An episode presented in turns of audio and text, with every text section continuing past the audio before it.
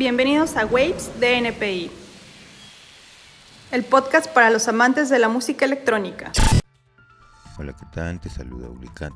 Bienvenido al décimo episodio de la segunda temporada de Waves NPI. Esta semana quiero anunciarte a un nuevo patrocinador. Él es Organics, renta de DJ Gear en la Ciudad de México y eh, alrededores. Así que chequen sus redes sociales. Por otro lado, esta semana tuve como invitado a mi amigo OmQ, que bueno, más que invitado es alguien de casa. Así que, sin más preámbulo, comenzamos.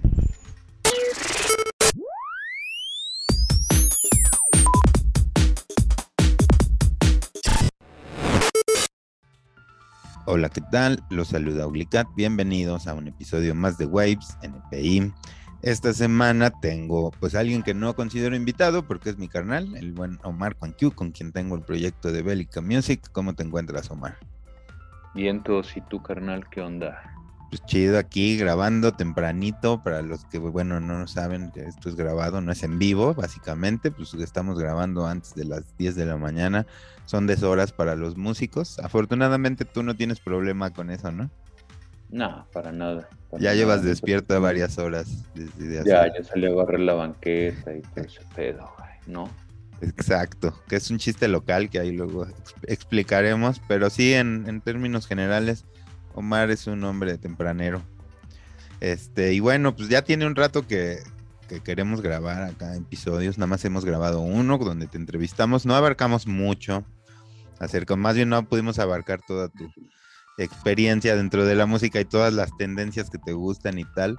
Pero ahora queremos platicar de otra cosa, tus experiencias acerca de producción y que nos compartas un poquito cosas en las que te has vuelto pues un poco más experto en estos últimos años y que te has ido especializando demasiado y que tal vez nos pueden ayudar a muchos que tenemos también diferentes complicaciones al momento de hacer un arreglo o de eh, armar el mixdown y todo esto. Y a ver, cuéntanos un poquito. Tú has estado estudiando recientemente, que ya nos dijiste en la entrevista anterior, producción, mixdown y todo esto. Y esto ha dado pues como a, tu trabajo nuevas técnicas, nuevas formas de hacer las cosas. Y creo que se notan mucho en tu sonido. ¿Qué cambios has hecho en tu forma de, de trabajar, pues sobre todo en la forma de producir y del terminado de los sonidos? Fíjate, lo que yo buscaba este, cuando, cuando me puse a estudiar eh, pues este como update de, técnicas de producción, mezcla, etc. Este, lo que buscaba era, pues sí, un poco como, o sea, finalmente el audio, aparte de la música, el audio, pues es este, pues vaya ahí una ingeniería de audio detrás, entonces eh, puedes realizar cierta sistematización en tu trabajo que te ayude precisamente a conseguir poder terminar tracks y que tengas mejor, menos reprocesos, este, que la calidad tenga consistencia, no que llegues a un resultado por casualidad, ¿no? O sea, eso también es importante, como tú poder este, determinar qué, hacia qué sonido quieres llegar, ¿no? Este, y no que llegues por azares del destino porque le insertaste un plug y te gustó un preset, ¿no? Digo, todos hemos hecho eso. Este, cuando empezamos, pues es como la manera, este, vas notando la utilidad de cada plugin y pues creas tu como tu arsenal, ¿no? De tu sonido, pero ya luego hay que aprender a manejarlos. Entonces, bueno, en este tiempo sí, este, me he dedicado a estudiar un poco de técnicas de producción y una muy importante, este, cuando tú estás empezando, este, es el tema de la ecualización. Eh, tú seleccionas un sonido, este, digo esto se los paso así como una recomendación general que yo utilizo, pero yo este, recientemente he estado trabajando en Logic, se puede hacer también en, en Ableton, y lo primero, primero que haces es este, insertar un ecualizador. Un ecualizador, este, en Logic puede ser el, EQ, el channel EQ nativo, o en Ableton puede ser el 8EQ. Pues, creo que viene de, o sea, en todos los Ableton está, y si no le estoy hablando de Ableton 9 para arriba. Ahí tienes el 8EQ, entonces finalmente lo que vas a hacer es eh, mezclar siempre de forma sustractiva eh, los, todo el espectro de sonido. ¿A qué me refiero con mezclarlo? Este, pues tú lo estás tocando, este, dependiendo que sea, ¿no? Puede ser desde un, un kick, puede ser un, un hat, puede ser un snare, puede ser cualquier tema percutivo, también puede ser cualquier elemento melódico o armónico, ¿no? Un, pad, un, stab key, este, cualquiera de esos elementos, pero tú lo que es al insertar el ecualizador vas a ver el comportamiento dinámico de las frecuencias que conforma todo ese sonido. Entonces, lo que yo hago básicamente es hago un barrido de frecuencias, resaltando siempre, digamos, hacia la parte de arriba, en búsqueda de los sonidos que puedan estar causando algún eh, algún armónico no deseado, ¿no? Este, que hay que entender eso también, ¿no? El sonido está compuesto, perdón, de, varios armónicos, que algunos sí son consonantes con el sonido que estamos trabajando, pero otros pueden ser disonantes o pueden competir contra otros sonidos más adelante en la elaboración de tu track. Entonces, bueno, buscas esos, esas frecuencias, digamos, que te pueden causar problemas, resaltándolas, pero al final tienes que eliminarlas o atenuarlas lo más posible. Esto, eh, como les decía, es, eh, yo lo llamo ecualización sustractiva y me he encontrado algunos, eh, en mi feed de Instagram, me he encontrado algunas que son páginas o cuentas este, de ingeniería de audio sugeridas, que muchas de ellas este, abordan como estos tips de producción. Y sí, ahí precisamente encontré una coincidencia en el término. Ellos también le denominan a uno de estos tips para ecualización, ecualización sustractiva, que básicamente consiste, de nuevo, en atenuar las frecuencias indeseadas de un sonido específico. Eh, ya como reglas de dedo o thumb, eh, thumb rule, como dicen algunos especialistas en inglés, este, estos resaltos o más bien estas atenuaciones, eh, lo máximo que se permiten más o menos es menos 5 decibeles. Y también como una otra regla de dedo es que si tú tienes que atenuar más frecuencias por debajo de los menos 5 decibeles, este, mejor selecciona otro sonido, ¿no? y más si lo estás trabajando desde un sintetizador, ¿no? En el sintetizador quizá, sí. Perdón que te interrumpa, que es un error muy común, ¿no? Sobre todo para cuando inicias, o sea, cuando inicias, en tu, lógica es, eh, quiero que esta parte del sonido sea la que eh, predomine, y le, doy más decibeles a esa parte, ¿no? En lugar de, de, lo que tú nos estás diciendo es, hay que quitarle en lugar de, sumarle, ¿no? En cuestión de, decibeles. Claro, ahora hay otra forma de sumarle, ¿no? Este, digo, esto, esto que, tú nos platicas pusiera un error muy recurrente que nosotros hacíamos, en lugar de atenuar, ¿no? Con el Q y disminuir el decibelaje o la salida en una frecuencia, nosotros hacíamos lo opuesto, buscando resaltar una frecuencia. Y también este, en estos feeds de, Instagram, este, perdón, en estas cuentas de Instagram de producción y tips, encontré ese, ese señalamiento. Este, o sea, no hay que resaltar frecuencias en un espectro tratando de, de, compensar algo que ni siquiera existe, ¿no? Si tú tienes un sonido que está llegando a menos 20 decibeles, no vas a hacer mucho resaltando hacia la parte alta o aumentando el decibelaje en los cues de los este en los parámetros del ecualizador, ¿no? Entonces, eso es cuando tú ya estás trabajando con un sonido determinado. Ahora, si estás trabajándolo con un sintetizador y conoces cómo generar armónicos eh, para incrementar una carencia en cierta zona, este, pues puedes hacerlo, ¿no? Pero si ya estás trabajando con un sample de audio y no, no existen frecuencias en, ese, en esa zona, este, tratar de compensarlas ascendiendo el parámetro no, no resuelve eso. Entonces, esos son dos tips muy importantes. Y Oye, y por ahí de, generar armónicos también se puede ya desde una forma, del, bueno, desde un aspecto del audio, generar armónicos a través de la saturación, de la saturación análoga, ¿no? Eh, claro. Que también es una herramienta muy utilizada, pero que con la que se debe de tener mucho cuidado, porque ya casi no tenemos nada a nuestra disposición que nos permita hacer eso, incluso a los aparatos que son Mm, aparentemente analógicos, pues, ya son una especie de híbridos y tal, y ya la saturación no, funciona como, como quisiéramos, y ya en lugar de generar armónicos, está generando ruido, ¿no?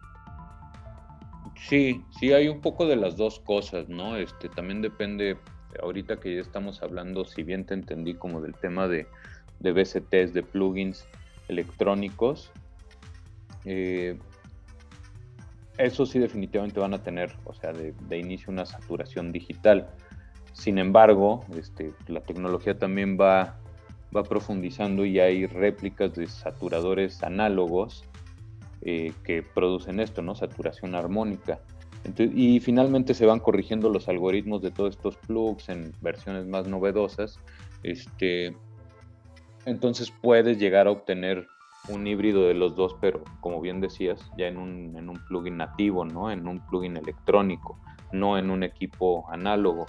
Pero bueno, este sí, el, el tema de la saturación precisamente es otro recurso que tú puedes utilizar, como bien decíamos, para compensar o para resaltar frecuencias, pero frecuencias que ya existen, ¿no?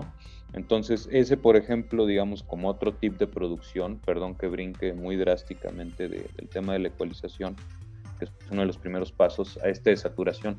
La saturación yo la empleo, por ejemplo, en, ya cuando estoy en un trabajo de, mezcla, de mixdown, este, lo que son mis, mis canales de grupos de, por ejemplo, stab keys, pads, cualquier sintetizador armónico melódico, este, o incluso rítmico, pero finalmente que un sonido que tenga muchos armónicos, una secuencia de armónicos.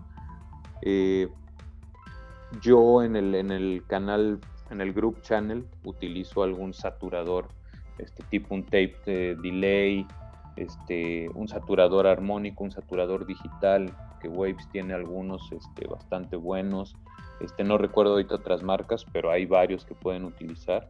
Y y sí, o sea, precisamente hacen como este sonido de, pues la saturación, solo hay que tener cuidado. Ahorita precisamente en el track que estoy trabajando, un remix que estamos haciendo, bueno, que estoy haciendo y tú estás haciendo tu versión por separado de, del artista Tommy Hash, este, precisamente estoy probando y en la mañana estuve trabajando con un saturador, con el Kramer Tape Delay y Nada más el cuidado que hay que tener con estas herramientas es que de repente tienen alguna saturación de bajas frecuencias que eh, a veces cuando el oído ya está cansado hay sonido, hay ruido tal cual, que es parte de la emulación del mismo, del mismo plug del, del tape delay, que no lo escucha. Entonces cuando estaba haciendo ahorita un trabajo de AB para escuchar qué avances había hecho ahorita en la mañana, lo que me había quedado ayer al mediodía, pensé que estaban fallando mis audífonos, ¿no? Y era, no, precisamente el ruido de la señal de, del, tape delay, del, plugin. Entonces solo hay que tener cuidado con este tipo de saturadores, eh, con el ruido que te meten porque puede afectar toda tu mezcla. Además son detalles que, como dices tú, al momento de ah, llevar un rato ya trabajando en la misma sesión, como que el oído ya está cansado, eh, lo empiezas a evitar y además si estás poniendo atención, tu mente está poniendo atención en otra parte del espectro, pues también difícilmente vas a notar eso. Y normalmente los problemas de saturación se pueden enfocar en las frecuencias más graves, ¿no? En las más bajas, que es donde a veces incluso, como dice, se genera cierta, cierto sonido que nosotros ni, ya ni percibimos o nuestro oído no se percibe y que solo cuando analizas el espectro, del sonido te das cuenta que está ahí presente, ¿no?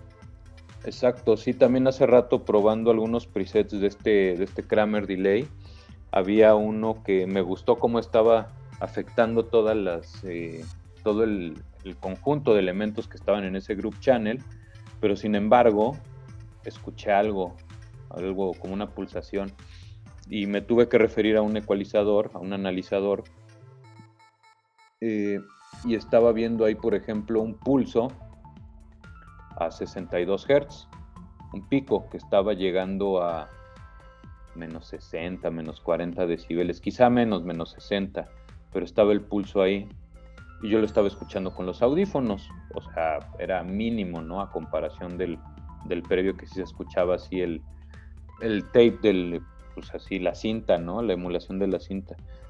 Pero a final de cuentas la idea es que, que no te mete ese tipo de ruido en toda tu mezcla. O bueno, dependerá, ¿no? De qué trabajo están haciendo el productor, ¿no? Pero por eso también es importante sí saber qué, qué puedes obtener de cada plugin, ¿no? Y ya dentro de cada plugin saber manipular los parámetros, porque también esto se puede manipular este, con ciertas perillas, ¿no? O a veces, este, pues bueno, eso básicamente, ¿no? Por eso es importante conocer tu arsenal de trabajo, ¿no? No comprar. También ese era otro, eh, hay otro, otro portal que se llama, ah, estoy tratando de acordar, Sound Academy. Tienen tutoriales muy buenos de temas particulares y este y estaba viendo uno de supuestamente se llama Psychology of Music y lo, impartía un productor Bluff Monkey. Eh, y lo que comentaba es que cuando tú estás empezando como productor, dices, ay, bueno, quiero sonar como X artista y obviamente por temas comerciales hay artistas que los promociona una marca, qué sé yo, entonces dices, ah, pues este artista utiliza estos plugins, si quiero sonar como él los voy a comprar, ¿no? Para, o los voy a obtener, este, para ya sonar igual que él y no, o sea, realmente puedes hacer, el tema es que tú generes tu sonido aprendiendo a manipular tus, eh, tu arsenal de plugins. Puedes trabajar con los plugins nativos de, Logic si no tienes, no sé, Wave, si no tienes eh, los PSP, los este, Plugin Alliance, no sé. Este, pero es, o sea, vas a obtener mucho mejor resultado y eso yo me he dado cuenta, por ejemplo, un trabajo metódico como ese que yo hago ahora de ecualizar, te puedes ahorrar muchos problemas en lugar de empezar a meter un wave sin saber qué es lo que está haciendo, una saturación en una, en una tarola, sin saber qué está haciendo y nada más llegar a un sonido por accidente. Después vas a tener que estar corrigiendo cuando empieces a añadir bajo esa metodología de trabajo, cuando sigas añadiendo canales, vas a tener un, o sea, todos los errores posibles en tu mezcla de frecuencias añadidas en zonas que no deberían de estar. Entonces, bueno. Oye, y en una primera instancia para gente que pues, está haciendo sus primeras producciones y todo esto, eh, ¿tú qué recomiendas? Aquí, yo alguna vez en, otros temas lo he dicho, creo que con Montero, que si te vas a apoyar de un ingeniero de audio para hacer tu mixdown o tu mastering, cosas así, pues lo más recomendable es como llevar la parte de la composición, el arreglo y todo eso hasta el final, evitándote tratar de, pues, arruinar algún tipo de sonido con, toda esta parte de ecualizar incorrectamente o comprimir incorrectamente, etcétera.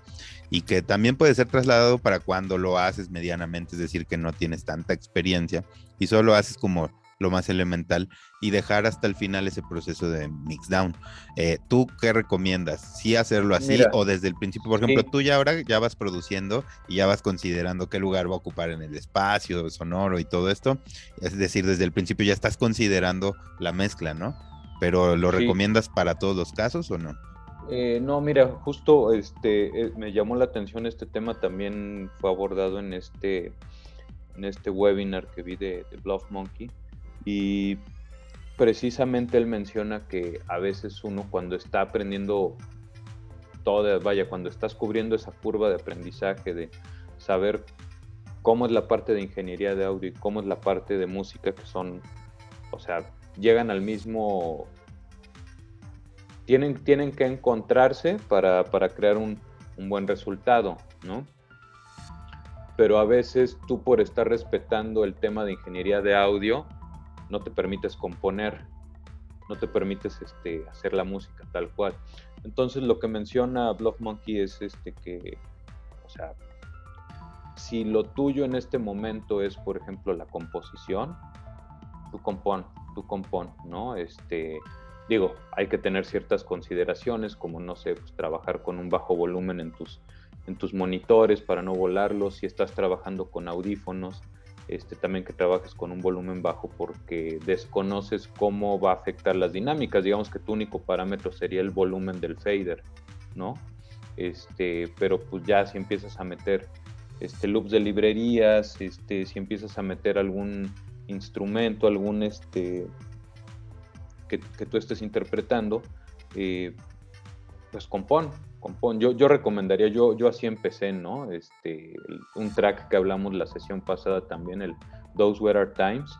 Eh, es un track que yo compuse hace puta, 15 años, ¿no? Y este, la verdad lo, lo vuelvo a escuchar y eh, es un track que está muy orientado a composición. La mezcla es malísima, la mezcla es muy mala y yo intenté todavía alguna vez, 10 años después, lo intenté este, masterizar, entre comillas, le intenté dar un punch y este, hay cosas que están mal de origen que no puedo corregir, este, pero bueno, sigo escuchándolo 15, 20 años después y me sigue pareciendo un track magnífico en temas de composición, ¿no? El arreglo es muy fluido, este, aunque es totalmente electrónico, se escucha que, que lo hizo alguien que, tenía como el deseo de, reflejar lo que puedes hacer con una banda, ¿no? Que, no se viera la limitación de la, computadora.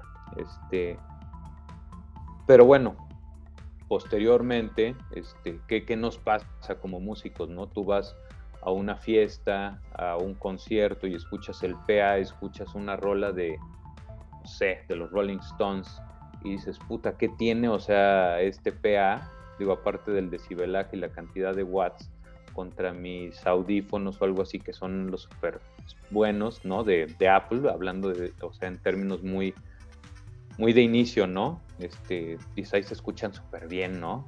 Un, tema de los Rolling Stones, si lo escuchas en un país, dices, ¿por qué no se escucha el bajo así, no? ¿Qué, qué cosas hay de diferencia?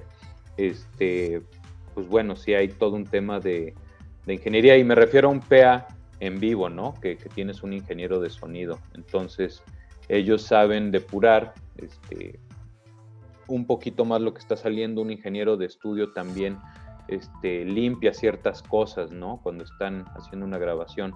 Este, pero cada uno hace como su parte. Precisamente la banda se dedica a hacer música y el ingeniero de sonido arregla. Entonces, uno como productor en un, en un DAW, en un Digital Analog Workstation, Logic, Ableton, cualquiera de esas cosas, vas a tener que integrar ambas funciones tú mismo. Eh, pero no puede haber ingeniería si no hay música. Entonces yo lo que les recomendaría definitivamente es que hagan toda la música que puedan. Este, yo es un error que he cometido que a veces por no tener este, por no lograr obtener el sonido que quiero inmediatamente, eh, no me, siento limitado a seguir componiendo. Y creo definitivamente que tendría mucho más material que depurar y que revisar para estar este, publicando más si mi ruta fuera trabajar por el tema de producción, composición musical y después ya hacer todo el tema del depuramiento de, de, ingeniería de audio, ¿no? El depuramiento o incluso la mejora. Entonces, pues ese tip yo le, este, yo le daría a la gente que, está todavía sin tantos prejuicios, ¿no? Que empiecen a, o que, que, no, más, más que prejuicios, que, que no tiene una estructura clara de por dónde iniciarse, ¿no?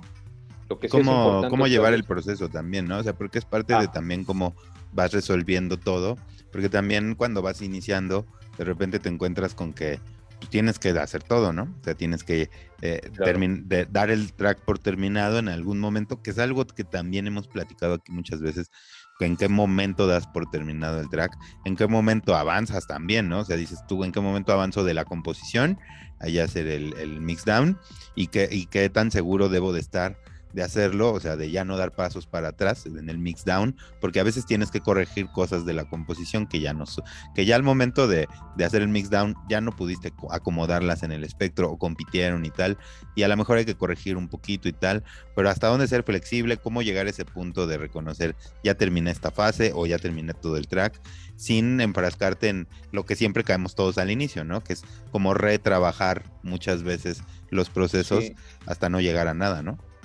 Un poco regresando al tema que discutíamos antes, que, me preguntabas que por dónde, por dónde empezar, el tema de si la composición o el mix down, este, está bien, ¿no? Hay gente que nosotros ahorita como que nuestro estándar, y me refiero al estándar, por ejemplo, bélica, este es que nosotros ya deberíamos de encargarnos de la composición y del mix down, ¿no? Ya solo entregamos nuestro trabajo a un ingeniero de masterización. Sin embargo, también estos ingenieros de masterización muchas veces te ofrecen otro servicio adicional que es el servicio de, mezcla, ¿no? Este, tú entregas tu track así como más bien tu composición. Lo entregas por canales y ellos se encargan de acuerdo ya a ciertos eh, valores predeterminados y lo que tú les entregas con el trabajo este, de hacerte la mezcla. Entonces, esa es también otra opción que puede trabajar la gente este, si no se sienten, o sea, confiados en todo el tema de, mezcla o quieren buscar un mejor resultado, que esa también es válida, ¿no? Este, ustedes pueden componer en una, en una, una estación digital y entregarles un ingeniero de mezcla que les, que les mejore, ¿no? O que les diga a través de, de varias muestras, este, si les gusta el trabajo que está haciendo de mezcla. Este, eso les puede ahorrar mucho tiempo si tampoco les interesa este, profundizar en el tema de ingeniería de audio, es totalmente válido. Este, pero bueno. Que también esta música tiene ese, ese, ámbito de que, eh, digamos, esta parte de la ingeniería de audio se puede sumar a la parte creativa. Eh, o sea, digamos como en, en el dubstep, pues es música que tiene unas características muy particulares musicalmente hablando, pero que toda la parte del mix down, pues es lo que le da toda esa sensación y, realmente define el género, ¿no? O sea, también en la parte electrónica todo esto ha derivado en que todas estas técnicas también se puedan utilizar como algo creativo, ¿no? Claro, absolutamente. Este, otra de las cuentas que me aparece en mi feedback de, en mi feed story de, de Instagram, este, dan precisamente también, por ejemplo, como infografías de, por ejemplo, te dicen cómo hacer un kick, eh, cómo hacer una base de, de techno o cómo hacer una base de dubstep. Entonces te ponen así como el secuenciador de los, eh, de los drum machines, ¿no? Que son, por ejemplo, ocho perillitas y te ponen kick. Entonces todos los primeros tiempos, pa, pa, pa. Snare, todos los tiempos 2 y 4 de cada compás. Este, eso te lo ponen así como en términos gráficos de un drum machine. Otra infografía que despliegan es cómo hacer, por ejemplo, la mezcla de música electrónica. Entonces te ponen el kick, ¿no? Que es otro punto de partida que nosotros hemos tomado desde hace cuánto tiempo. El kick, dices, ah, entre menos 10 y menos 8 decibeles para iniciar. El snare, pues no sé, X, ¿no? Este, te sacan ya valores predeterminados en los cuales deberías de estar aterrizando tu mezcla. Entonces, este, sí, precisamente parte de la ingeniería también consiste en que ya sabes por qué valores te, mueves, ¿no? En los faders para precisamente porque ya es una sistematización de conocimiento, ¿no? Ya hay tanta experiencia atrás que o te dicen, ah, bueno, pues para que salga bien tu mezcla, 20 Hz, debes de ecualizar el kick entre los, no sé, 30 y tantos, este, 30 y 60 Hz este, está tu parte fuerte, a menos 8 decibeles ya tienes un, un camino avanzado, ¿no? Ya no tienes que empezar así a, este, voy a probar qué librería y este, y a qué volumen tiene que salir. Tú ya tienes un, una idea predeterminada de por dónde empezar, entonces eso también es ingeniería, ¿no? Este, te van dando ya como ciertos parámetros para poder este, trabajar en torno a la composición. Entonces, otra vez yo les insisto, el tema es que sí hay que ser este, ciertamente sistemático en el trabajo. hasta ahorita, si bien los temas que hemos abordado creo que van un poco más orientados a, a ingeniería, ¿no? A cómo depurar. O sea, estamos suponiendo que tú ya trabajas este, tu, tema, ¿no? Este, y también sin, sin enfocarnos en un género, ¿no? Eh, porque si bien aquí en, en, Waves estamos hablando mucho de los elementos, de los estilos de música electrónica clásicos, yo, diría que ya de Rocotitlán. Eh, sí, eh, traes ese mame desde hace un rato y me parece muy adecuado porque sí, eh, sí, ya pasamos a, hacer esa generación. Güey, ya yo iba a los 18, 17 años a Rocotitlán y este, pues sí decía, ¿qué pedo con la banda que todavía viene acá, güey? Y ahora, y ahora los comprendo perfectamente. Sí, ya somos de esos señores que nos vemos raros en la calle, ya nos ven raros los jóvenes. Ajá. Han de pensar que somos policías, güey. Ajá, ¿por qué se vestirá tan raro ese señor? Ajá, exacto. Y este, pero bueno, volviendo al tema de que nos compete y dejando de lado las apariencias. Este, sí, el, tema de la, de la composición, este, pues no sé, eso creo que sí es más, todavía más freestyle, es, es más variado, ¿no? Ahí tienes más alcances, este, y, creo que precisamente en la composición es el primer paso donde tú defines este, a qué quieres sonar, ¿no? A mí, por ejemplo, hay un artista que, me gusta muchísimo que se llama Rumpistol. Eh, es, de Dinamarca. Este, tuvo algunas publicaciones con Iboga Records en, los, en la serie de Floating Point, que era de Down Tempo. Hace, ¿qué será? 2003, 2004 y creo que su primer álbum de solista es de 99. Cuando Iboga hacía, algo diferente al Psytrance, ¿no?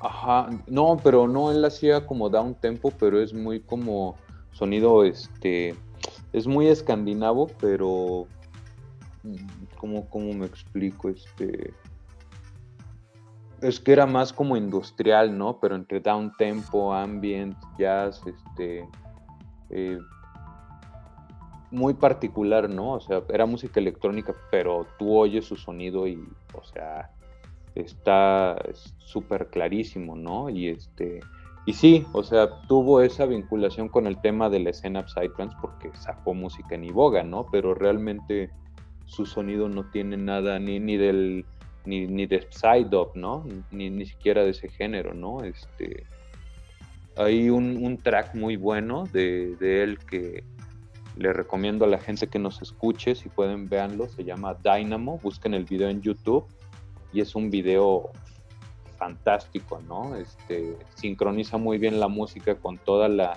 superposición de, imágenes. Eh,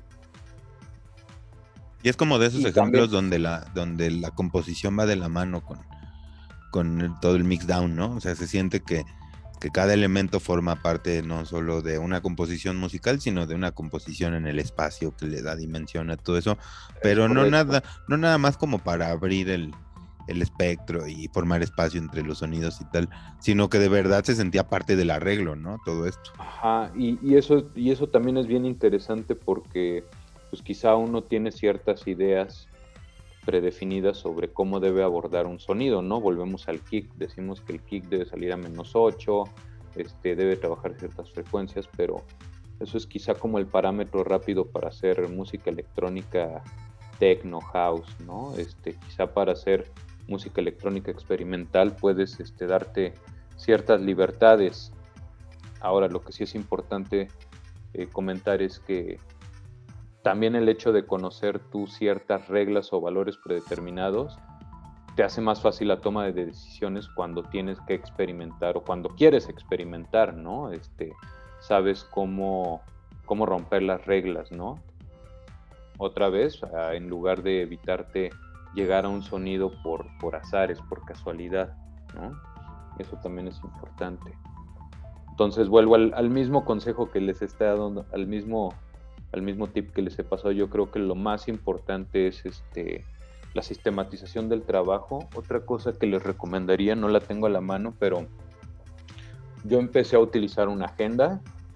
Este, puede parecer así como de la, de la secundaria, pero tengan una agenda y hagan este, por ejemplo, estábamos trabajando, estábamos platicando de los problemas que tienes en tu trabajo, ¿no? Ahorita en el track que estás terminando, que no encuentras un archivo. Entonces, ¿cómo puedes resolver ese tipo de problemas? Bueno, si tú tienes ya así como una agenda donde dices, ah, pues hoy, día 26 de noviembre, este, estuve trabajando esto y le hice esto, esto y esto y esto, pues si se te pierde ese archivo y tienes que volver al anterior, ya sabes más o menos qué le mueves, ¿no?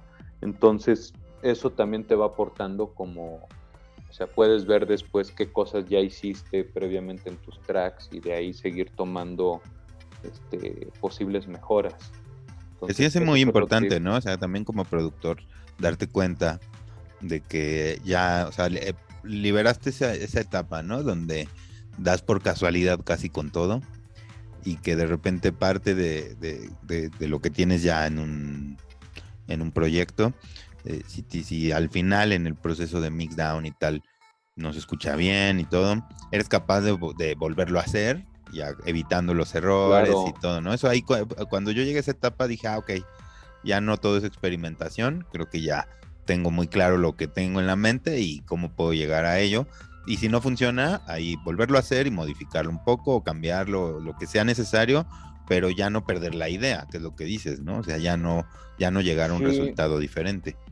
Pero, ajá, fíjate que, o sea, sí, este, digo, sabes todo eso, pero yo creo que sí remarcaría el tema de tener una libreta, este, o una bitácora donde estés anotando tus trabajos, porque, pues yo, por ejemplo, este tiempo que yo todo este tiempo de la pandemia, yo a diferencia de otros productores, este, pues dejé mi estudio un tiempo, me fui de la ciudad, estuve haciendo otras cosas y ahorita que retomé la producción, me, o sea, sí tenía como ciertas cosas muy claras de mi proceso, ¿no? Pero por ejemplo, cuando empecé con el tema de los group channels, me costó un poco de trabajo recordar qué es, cómo abordaba el tema de la mezcla, este, y algunas cosas sí empezaron a fluir este, conforme iba trabajando, pero otras sí la verdad es que me sirvió mucho consultar mis notas, ¿no? Consultar las notas y ver qué, cómo abordaba ese, ese tiempo, perdón, ese, cómo abordaba ese proceso. ¿Y cuál es el cambio más grande que notaste en esta forma de trabajar ahora que iniciaste? Digo, dijiste, pues bueno, trato de buscar el mismo proceso y todo, pero pues, sin duda la forma en la que uno va abordando los tracks pues, va cambiando con el tiempo, ¿no? Y ahora que después de este encierro y así, ¿adoptaste algo nuevo en tu forma de trabajar? Este. Mm, bueno, otro, otro plugin del que hemos hablado mucho, este, bueno, al menos este, escuché que platicaste mucho con Josie en la entrevista que le hice el SonarWorks. Este, ahorita a mí me, sí me ha funcionado mucho, este, ahorita que no tengo montado mi estudio y que estoy trabajando con audífonos, eh, me ha ayudado a mantener cierta consistencia con lo que ya venía haciendo en mi estudio, hasta donde creo. Este, me falta probarlo otra vez en mi estudio ya cuando esté instalado. Pero sí, por ejemplo, eh, eh, pasó algo hace como un par de semanas o tres semanas que, me desanimó porque escuché el track original del que estoy haciendo el remix y escuché el mío, los escuché fuera de, la, estación digital eh, y el mío estaba como muy flaquito, ¿no? Y dije, pero pues yo lo estoy viendo bien en el analizador, estoy viendo bien el, la dinámica de frecuencias, la potencia de salida, este, por qué este track se escucha mal. Este, entonces ya dije, bueno, voy a tener que hacer toda la depuración otra vez de los canales desde inicio para tener la misma potencia de salida que el, track original. Y error.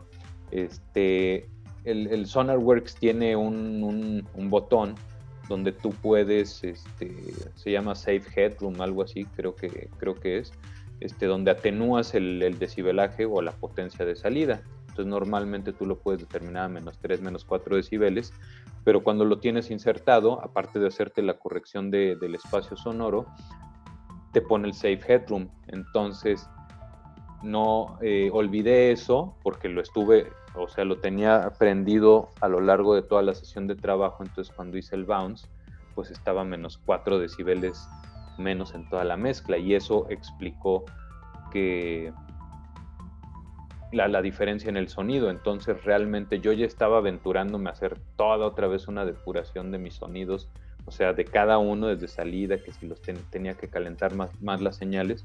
Y no, fue un error simplemente de un plug en la salida. Entonces, para quienes usen SonarWorks, eh, tengan nada más esa consideración.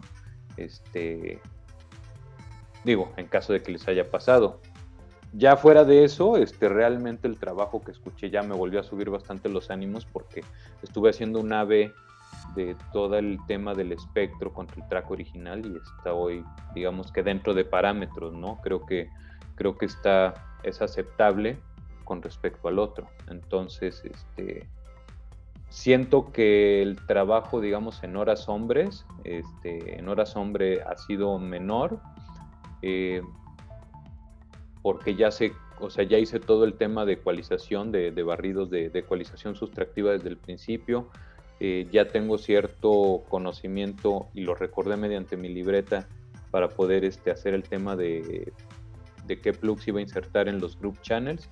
Entonces ahorita ya realmente eh, me estoy dedicando, por ejemplo, los días que me cuesta trabajo pensar en ideas musicales nuevas o en arreglos nuevos, este, si veo que no me está dando bien la memoria, estoy haciendo el bounce de ciertos plugs, ¿no? Que puede tener, no sé, un, un cinte, un cinte digital y varios este, plugins adicionales. Entonces, eh, bien que mal estás ocupando el tiempo, ¿no? Para ir depurando, porque también luego eso puede pasar que estás trabajando y este, no te da el RAM o está parándose a cada ocasión el, este, tu, procesador, tu computadora se está parando, eh, te ayuda, o sea, más bien eso te frustra, ¿no? Entonces estás perdiendo tiempo de trabajo frustrándote porque la computadora no te da el ancho. Entonces hay cosas que puedes ir haciendo cada rato. Entonces, este, sí creo que he sido como más, eh,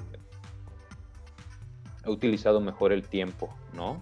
Este, con todo y que me costó trabajo retomar después de casi un año este, la, la producción, ¿no? Entonces, eh, como todo, hay días buenos, hay días malos, este, hay días, por malos me refiero a que no, no sientes inspiración artística. O... Hay días difíciles, dejémoslo en no malos, pero difíciles. Difíciles, ¿no? Entonces el tema es que puedas avanzar de cierta manera, porque también si no avanzas eso te frustra y no, no, este, te motivas menos a seguir, a sentarte día tras día. Insisto, el tema es este, pues la persistencia, ¿no? Y la constancia, la, o sea, la, sí, la constancia en tu forma de trabajo, ¿no? La consistencia.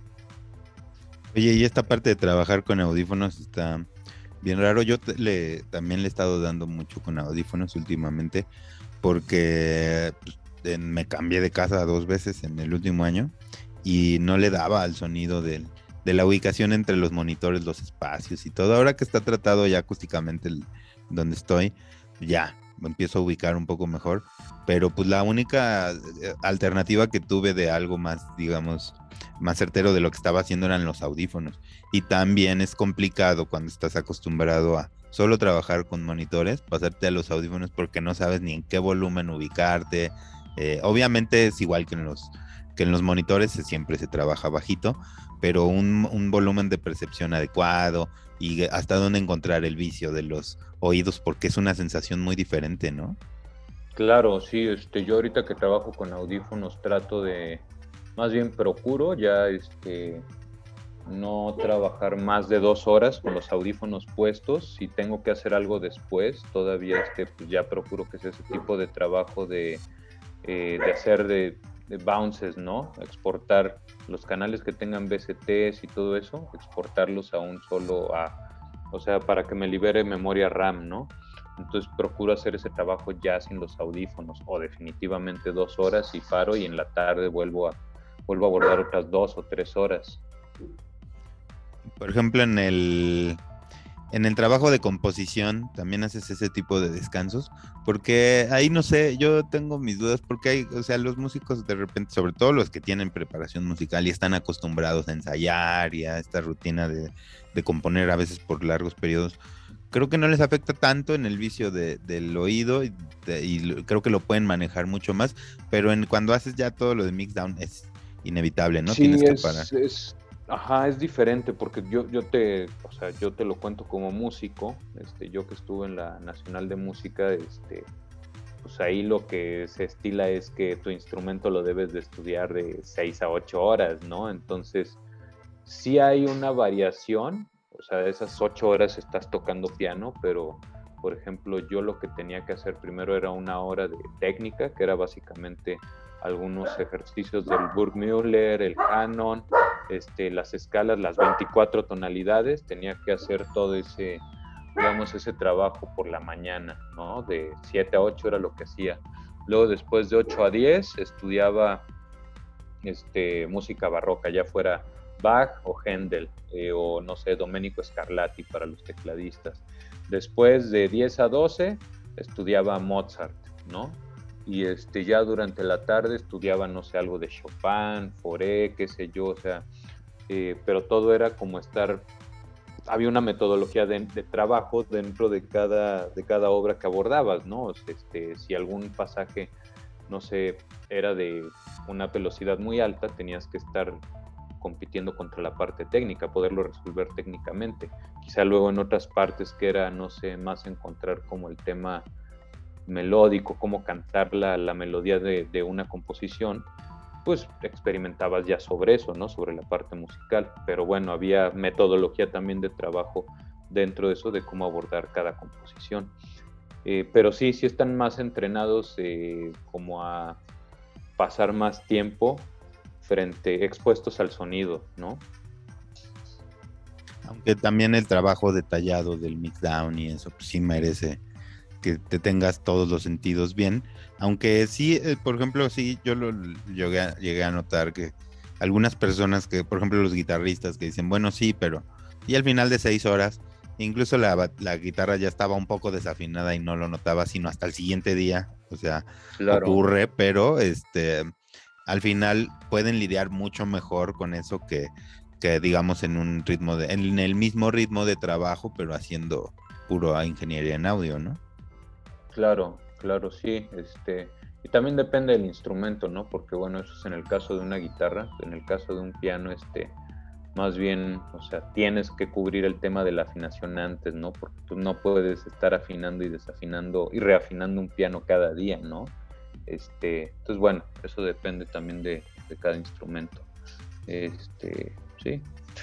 Y la neta es que también el, eh, digamos, eh, la preparación que te vas formando al momento de las sesiones cambia mucho, ¿no? O sea, también los músicos, no todos los músicos hacen sesiones del mismo tipo, o sea, también como hay este, están los que hacen composición, los que hacen estudios, los que hacen arreglos, etcétera, y todos tienen un dinamismo diferente en el estudio, ¿no? Que es el equivalente al ingeniero de mastering, al ingeniero de mixdown, al de grabación, por ejemplo, que tienen diferentes dinámicas y que también sus oídos se exponen de diferente manera, ¿no? Pero en este sentido, por ejemplo, así tú haces esa sesión de dos horas, descansas, dejas pasar un buen rato, luego otras dos horas o una hora. Y este, ¿cómo lo, cómo lo ves? Antes no lo hacías así, de hecho. No. antes, lo hacíamos de consecutivo, ¿no? Sesión maratónica, ¿no? este, y, y sí, este, creo que el resultado es diferente, ¿no? Este, pero es por el, por el género de música que estamos haciendo, ¿no? Este, también vas haciendo como este tema de que eh, es entrenamiento auditivo, ¿no? Eh, porque puedes empezar abordando un tema y decir, este, ya me cansé, los oí ya mis oídos están cansados, necesito, necesito un break, pero también si ya sabes qué parámetros abordar en cada sonido, qué tienes que corregir, este, vas a avanzar más rápido, ¿no? Y quizá este, o sea, tienes en lugar de O sea, cuando llegas a esa conclusión de mis oídos ya están cansados es porque estás este, batallando contra algún tema en especial. O la otra es porque ya avanzaste lo suficiente y este, llegaste a las dos horas de, de ser altamente productivo y, o sea, lo mejor es no continuar trabajando para no echar a perder eso que estás haciendo. ¿No? Claro, como evitar llegar a ese punto, ¿no? Evitar llegar a ese punto de fatiga. Y también, como dices, o sea, eh, parte de, evitar ese punto de fatiga es como no enfrascarte en un proceso que no está fluyendo y moverte al siguiente porque, porque si no es pasa lo que decías al comienzo, sobre todo con la ecualización, ¿no? Estás ecualizando y estás buscando repetitivamente un cierto sonido que al final ya ni lo estás identificando, ni avanzaste y llegaste muy rápido a la fatiga y eso te va a obligar a tomar un descanso y retomarlo después, ¿no? Entonces también es un poco como de aprovechar el tiempo y saberte mover en eso, ¿no? Que es muy, muy difícil porque la mayoría de las personas, sobre todo cuando iniciamos, estamos mil horas tratando de, sacar sonido a un kick, ¿no? Y que es el que más fatiga a veces los oídos, ¿no? Claro, claro, pues es un sonido monótono, está nada más pac, pac, pac, pac, pac, ¿no? En el caso de que lo estoy repitiendo muy rápido para, para ecualizarlo bien, ¿no? Este, o si lo tienes en 4x4, ¿no? Ya pac, pac, pac, pac, estás escuchando lo mismo si te cansas, ¿no? Entonces, este, por eso es importante, creo yo, el tema de tener ya como parámetros predefinidos de a dónde quieres llegar, porque sabes qué perillas tienes que, que, que mover en qué dispositivo, ¿no? Si estás trabajando en Kick 2, pues ya este, sabes que tienes que trabajar en, este, en los espectros, si estás trabajando con el ecualizador, ya sabes qué frecuencias tienes que resaltar y cuáles cortar. Entonces, eso, insisto, otra vez te ayuda aprovechar eficientemente el tiempo y también a no cansarte. Ahora, también puede pasar que al día siguiente seguramente vas a escuchar el kick y digas, no me gusta, le vas a escuchar algo que, no, te, que no te diste cuenta ese día. Eso también es válido, ¿no? Pero sí, aquí el, el comentario va en torno a que si tú tienes ya como cierto ciertos parámetros predefinidos, te va a ser más aprovechable el tiempo de trabajo, ¿no? Vas a poder enfocarte más a la, composición, no a crear un kick, ¿no? Durante Sabes también, en ese sentido, a mí algo que, pues, donde yo noté que sí tenía que ubicarlo bien dentro de una sesión, este, el proceso de, del barrido de frecuencias, sobre todo cuando son este, percusiones. Eso, eso de plano yo lo dejo para ya cerrar una sesión. O sea, es como de eso que dejo hasta el final, porque sé que después de hacer eso ya no voy a escuchar nada bien. O sea, la neta para mí es muy cansado, porque también de repente hay percusiones donde encontrar esas frecuencias donde está la disonancia es confuso, ¿no? O sea, sobre todo llegando, llegando al transiente principal de ese sonido, se vuelve ya confuso, ¿no? Y a veces estar buscando ahí todo me, llega a cansar y sobre todo ya cuando tienes varias capas de hi-hats, etcétera, y son varios instrumentos yo eso lo dejo ya al final de una sesión, que estoy, no sé, arreglando toda esa parte de percusiones y todo, y digo, bueno, ya al final voy a hacer ese barrido y ya mañana veo cómo suena, porque también, o sea, hago el barrido, según yo, y, y no puedo tomar una decisión inmediatamente después de haber barrido todas las percusiones, porque, o sea, sí siento que mi oído no es de lo más objetivo en ese momento, y ya descanso y puede ser al otro día o al otro día en la noche, y ya puedes este, volver a escucharlo y ya ver qué tal suena, ¿no? Porque también Exacto. hay como que a veces cuando exageras en, bueno, y eso también, no lo dijimos hace rato en, la parte de ecualización, eh, hay un gran riesgo de perder el cuerpo del sonido, ¿no? O sea, cuando, cuando haces tanto el barrido como a veces, eh, a, veces eh, incluso siendo sustractivo para evitar chocar con algún otro instrumento, puedes llegar a perder el cuerpo, ¿no? Y a veces también ah, pasa cuando no tienes suficiente experiencia haciendo el barrido. Ajá, fíjate, ese es otro tema importante también dentro de lo que llamamos ingeniería, ¿no? Que tú, o sea, sabes por este intuitivamente que por composición tú vas a necesitar una parte percutiva, ¿no? Dentro de la parte percutiva vas a necesitar un kick, un snare, unos platillos, ya sea un ride, un hi-hat, un contra abierto, un contra cerrado este, un teclado, un bajo, o sea, sabes como todos esos eh, integrantes de la parte de composición, pero también dentro de la parte de ingeniería aprendes que otra vez, por ejemplo, retomando el caso del kick, el kick pues trabaja en ciertas frecuencias, ¿no? El snare trabaja en ciertas frecuencias. Entonces eso también te ayuda como a, a evitar reprocesos o hacerte más, más fácil ese trabajo de, de evitar tener que hacer barridos tan largos, qué sé yo, ¿no? Sabes que una pues una, una tarola no tiene razón de ser, más bien, para una tarola frecuencias que estén por debajo de los 200 Hz no tiene mucha razón de ser, ¿no? Estarían compitiendo contra el kick y si no compitiendo le estarían metiendo algún ruido adicional al kick que tú no necesitas. Este, entonces, eso también, el conocer otra vez esos parámetros definidos, cómo es el comportamiento de los elementos predefinidos de un ensamble también te ayuda muchísimo a evitar reprocesos o hacer, este, si no reprocesos, trabajos que son innecesarios, ¿no? Desde un inicio. Por ejemplo, otra, otro tema que olvidé comentarles que yo hago con el tema de ecualizaciones, dependiendo la naturaleza del sonido, por ejemplo, otra vez retomando el caso de un, de un snare, una tarola, un clap, este, pues yo practico prácticamente un, un corte de, frecuencias graves este, por debajo de los 200 grados, ¿no? A un low shelf o un, eh, perdón, un high pass y punto, me quito este de problemas de tener que ecualizar todas esas frecuencias que estén por debajo de los 200 Hz, por ponerlo en términos muy, este, como de manual, ¿no? Este, y hacia arriba, hacia arriba haces algún corte igual dependiendo qué es lo que quieras resaltar, ¿no? O sea, también dentro de las de los snares, pues hay frecuencias que, por ejemplo, vas a tener que resaltar un poco sobre los 3000 Hz, ¿no? Los 3 kHz. Este, pero pues igual no tiene sentido que tengas una tarola que tenga sonidos, no sé, en los 18000, 20000 Hz, ¿no? Este, eso, esa zona dejémoslo mejor para los hi-hats, ¿no? Quizá, y eso todavía algunos muy especiales, ¿no? Pero este, pues la tarola tiene su comportamiento de frecuencias, no entre los 200 y los 3000 más o menos. Este, los hi-hats andan arriba, ¿no? De los 4 a los 12000.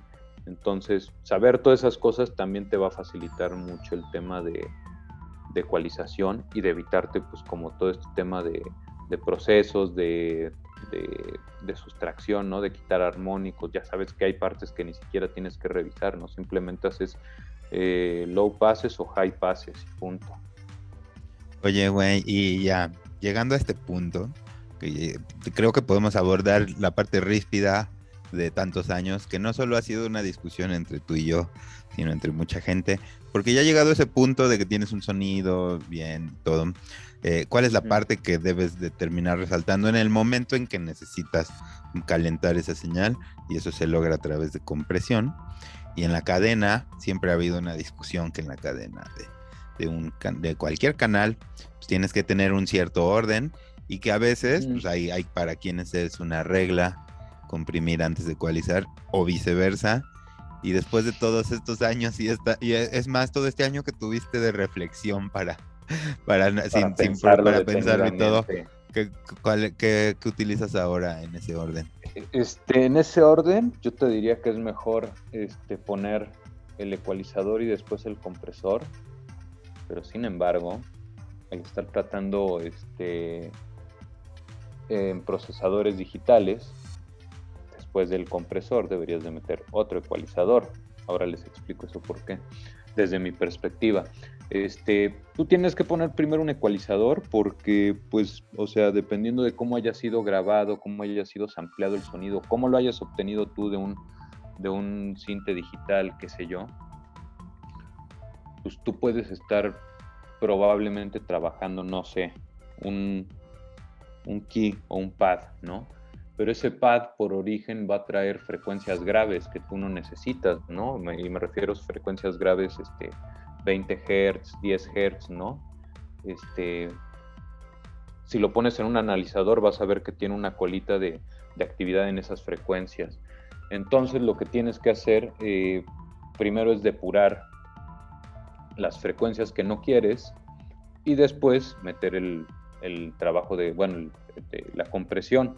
Sin embargo, eh, los algoritmos de, o no sé, presets de algún compresor pueden lograrte calentar la señal en términos de compresión, o, sea, ajustarla, pero también por el algoritmo pueden provocar otra vez reañadir eh, esa curva de, bajas frecuencias, esa colita. Entonces, yo lo que trabajo de cajón siempre ya, o sea, aunque haya ecualizado primero para depurar señales y comprimido para calentar la señal, al final, o sea, todos mis canales pueden ver que van a tener un ecualizador con low passes o high passes, dependiendo qué es lo que haya provocado el algoritmo este, del último efecto que tenía para quitarle esas señales y al final de cuentas yo en, en mi analizador ya del stereo channel o del output general no vea que hay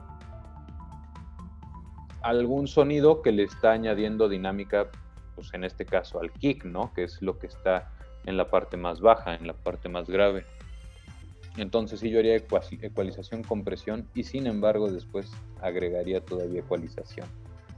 Es ahí donde ahí está el debate, ¿no? Bueno, ha estado, pero sí, yo también lo he hecho desde, desde hace un tiempo que tú me lo recomendaste y evidentemente, pues sí, he notado, sobre todo al final de la cadena, o sea, noto que sigue saliendo con frecuencias que yo ya había eliminado. Entonces, evidentemente es necesario poner al final el ecualizador. Sí, sin embargo, este, digo, eh, nada más para aclarar eso, este, las, las frecuencias que ya habías eliminado, este, también si tú no haces el depurado de frecuencias desde un inicio, es posible que cuando comprimas vas a resaltar también entonces tendrías que hacer ese trabajo de depuración no solo de las frecuencias que no tienen razón de, ser, sino este, quizá un trabajo más extremo en el último ecualizador. Entonces es como la lógica, la, lógica de la secuencia es, puedes hacer la depuración, vas a comprimir el trabajo saliente de ese que pasa por ese, la señal que va a salir de ese plug y ya pasas al siguiente, nada más quitando lo que sabes que no debería de tener. Que bueno, hay otros que tienen, son detractores de esa. Siguen siendo. Eh, y la verdad es que yo, ahora que lo utilizo así, me parece muy razonable muy controlable además, creo que es algo que luego en el otro proceso no se comenta mucho, que también llegas a tener mucho control de cómo va dentro del proceso eh, la señal y cómo va saliendo, ¿no?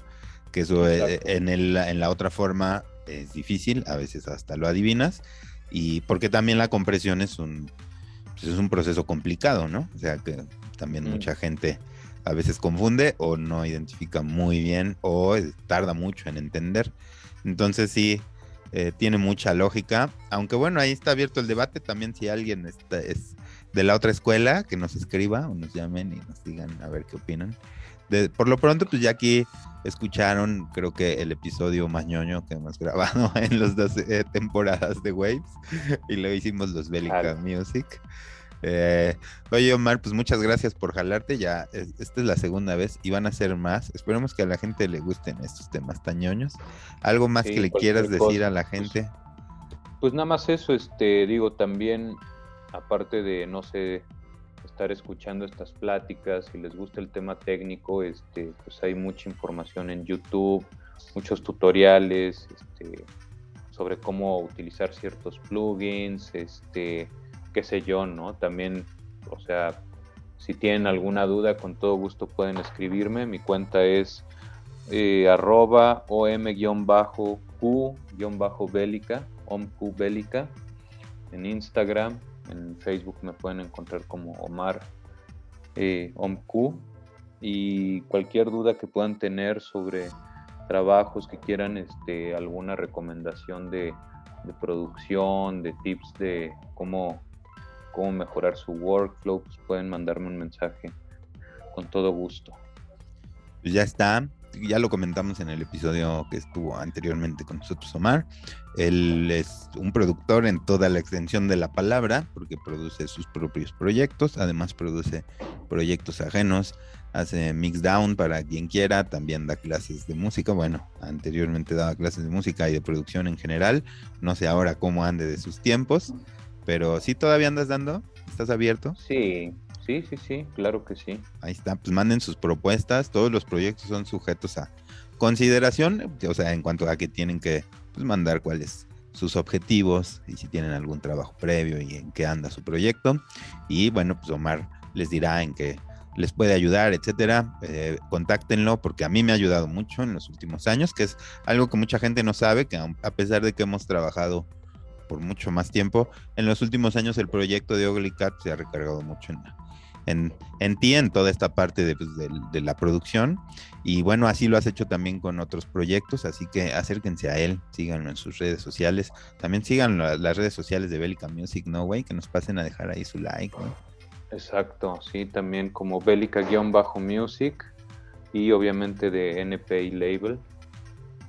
Y por ahí estamos preparando unas sorpresillas, Omar y yo. Probablemente nos vean tocar como como Bélica Music. No sabemos si a través de la magia de sus pantallas o en algún eventillo, ya será sorpresa. Mm. Entonces, pero va a ser muy pronto, antes de que termine el año.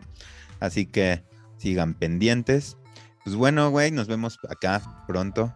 Gracias por platicar esta charla tañoñita. Entonces, a todos los que les gustan estos temas, de, pasen a dejar su like, escríbanle a Omar. También sigan mis redes, como arroba en todas las redes y todas las plataformas, las de NPI Label MX en todas las redes sociales y NPI Label en todas las plataformas.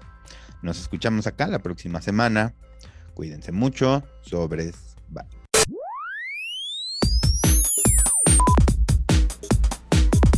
Gracias por escuchar Waves de NPI.